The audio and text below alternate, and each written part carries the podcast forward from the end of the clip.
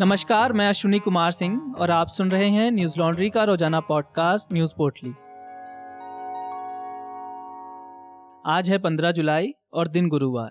Supreme court ने IPC की धारा 124 ए को लेकर दायर एक जनहित याचिका पर सुनवाई करते हुए केंद्र से कड़ा सवाल किया।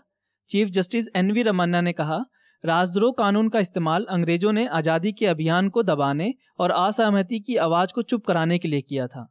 महात्मा गांधी और बाल गंगाधर तिलक पर भी ये धारा लगाई गई। क्या सरकार आज़ादी के 75 साल बाद भी इस कानून को बनाए रखना चाहती है? कोर्ट ने यह सुनवाई सेना के retired major general SG Vombatkere की याचिका पर की। याचिका में कहा गया कि यह कानून अभिव्यक्ति पर डरावना प्रभाव डालता है और यह बोलने की स्वतंत्रता के मौलिक अधिकार पर अनुचित प्रतिबंध लगाता है। सुनवाई के दौरान CJI NV Ramana, justice AS Bopanna और जस्टिस ऋषिकेश राय की बेंच ने अटॉर्नी जनरल से कहा कि यह धारा 66 ए को ही ले लीजिए। उसके रद्द किए जाने के बाद भी हजारों मुकदमे दर्ज किए गए। कोर्ट ने कहा उनकी चिंता कानून के दुरुपयोग को लेकर है। जब सरकार पुराने कानूनों को कानून की किताबों से निकाल रही है तो इस कानून को हटाने पर विचार क्यों नहीं किया गया? कोर्ट राजद्रोह कानून की वैधता का परीक्षण करेगा। सीजीआई रमना ने आगे कहा कि राजद्रोह का इस्तेमाल बढ़ई को लकड़ी का टुकड़ा काटने के लिए आरी देने जैसा है और वह इसका इस्तेमाल पूरे जंगल को काटने के लिए करता है।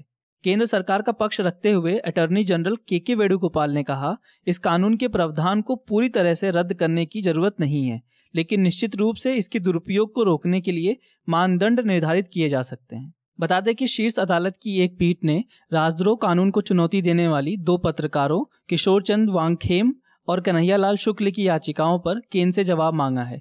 यह पीठ इस मामले में 27 जुलाई को सुनवाई करेगी। देश में कोरोना के मामले एक बार फिर से बढ़ते हुए दिख रहे हैं।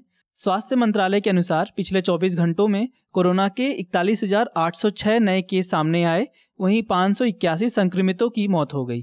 इससे पहले बुधवार को देश में 38,792 नए कोरोना केस मिले थे। इस समय कोरोना से 4,32,000 लोग संक्रमित हैं, जिनका इलाज चल रहा है। वहीं अभी तक 4,11,979 लोगों की मौत हो चुकी है। महामारी की शुरुआत से लेकर अब तक कुल 3,09,87,000 लोग संक्रमित हुए हैं।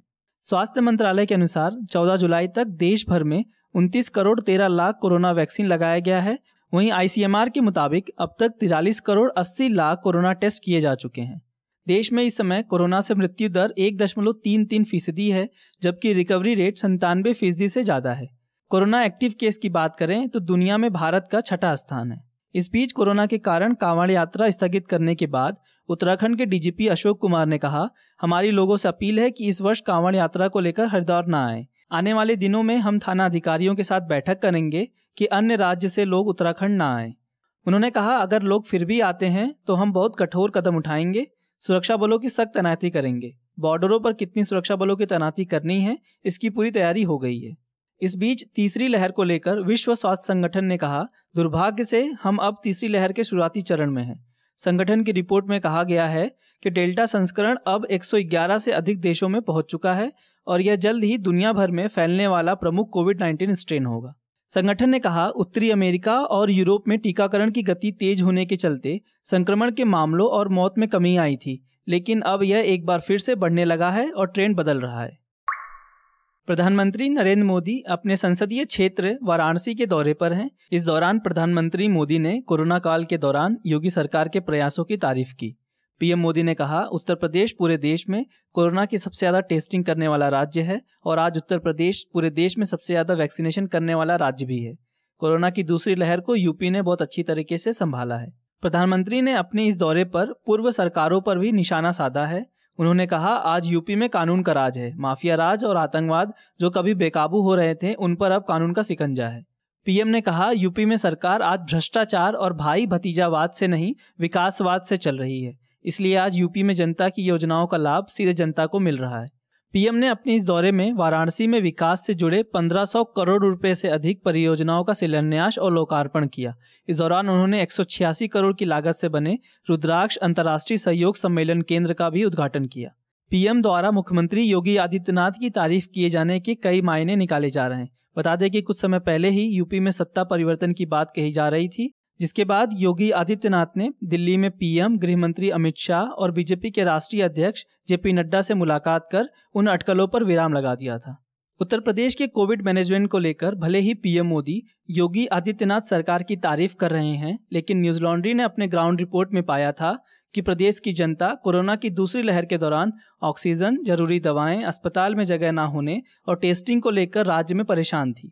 हमारे रिपोर्टर बसंत कुमार, शिवांगी सक्सेना, आकांक्षा कुमार और आयुष तिवारी ने प्रदेश के अलग अलग जिलों से कोविड को लेकर रिपोर्टिंग की थी, साथ ही प्रदेश सरकार द्वारा किए गए तमाम दावों की पोल खोल दी थी।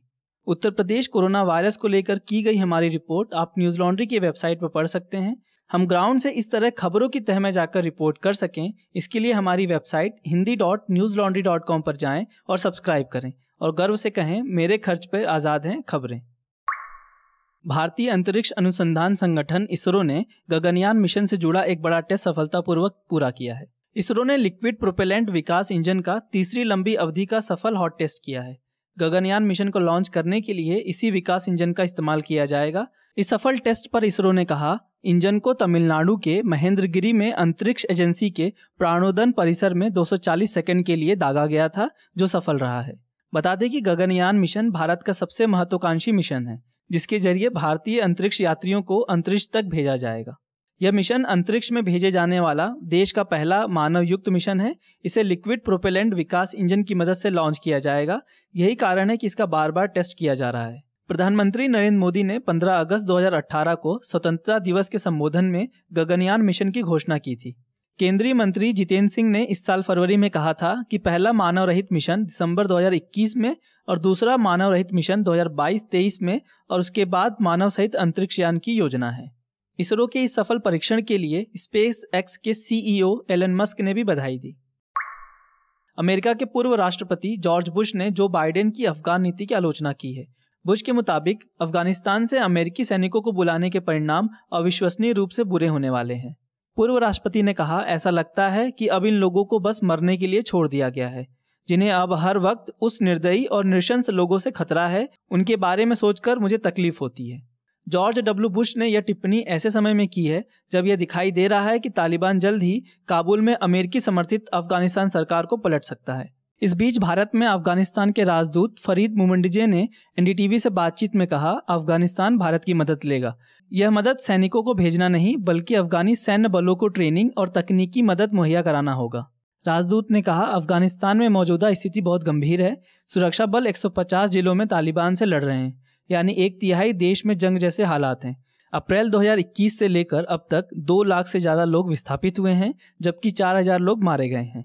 वहीं रूसी मिशन के उप प्रमुख रोमन बाबुशन ने अफगानिस्तान में बढ़ते संकट पर कहा, भारत का अफगानिस्तान में बड़ा हित है और यह नई दिल्ली को तय करना है कि उसे संघर्षरत देश में किस हद तक अपनी भागीदारी बढ़ानी है।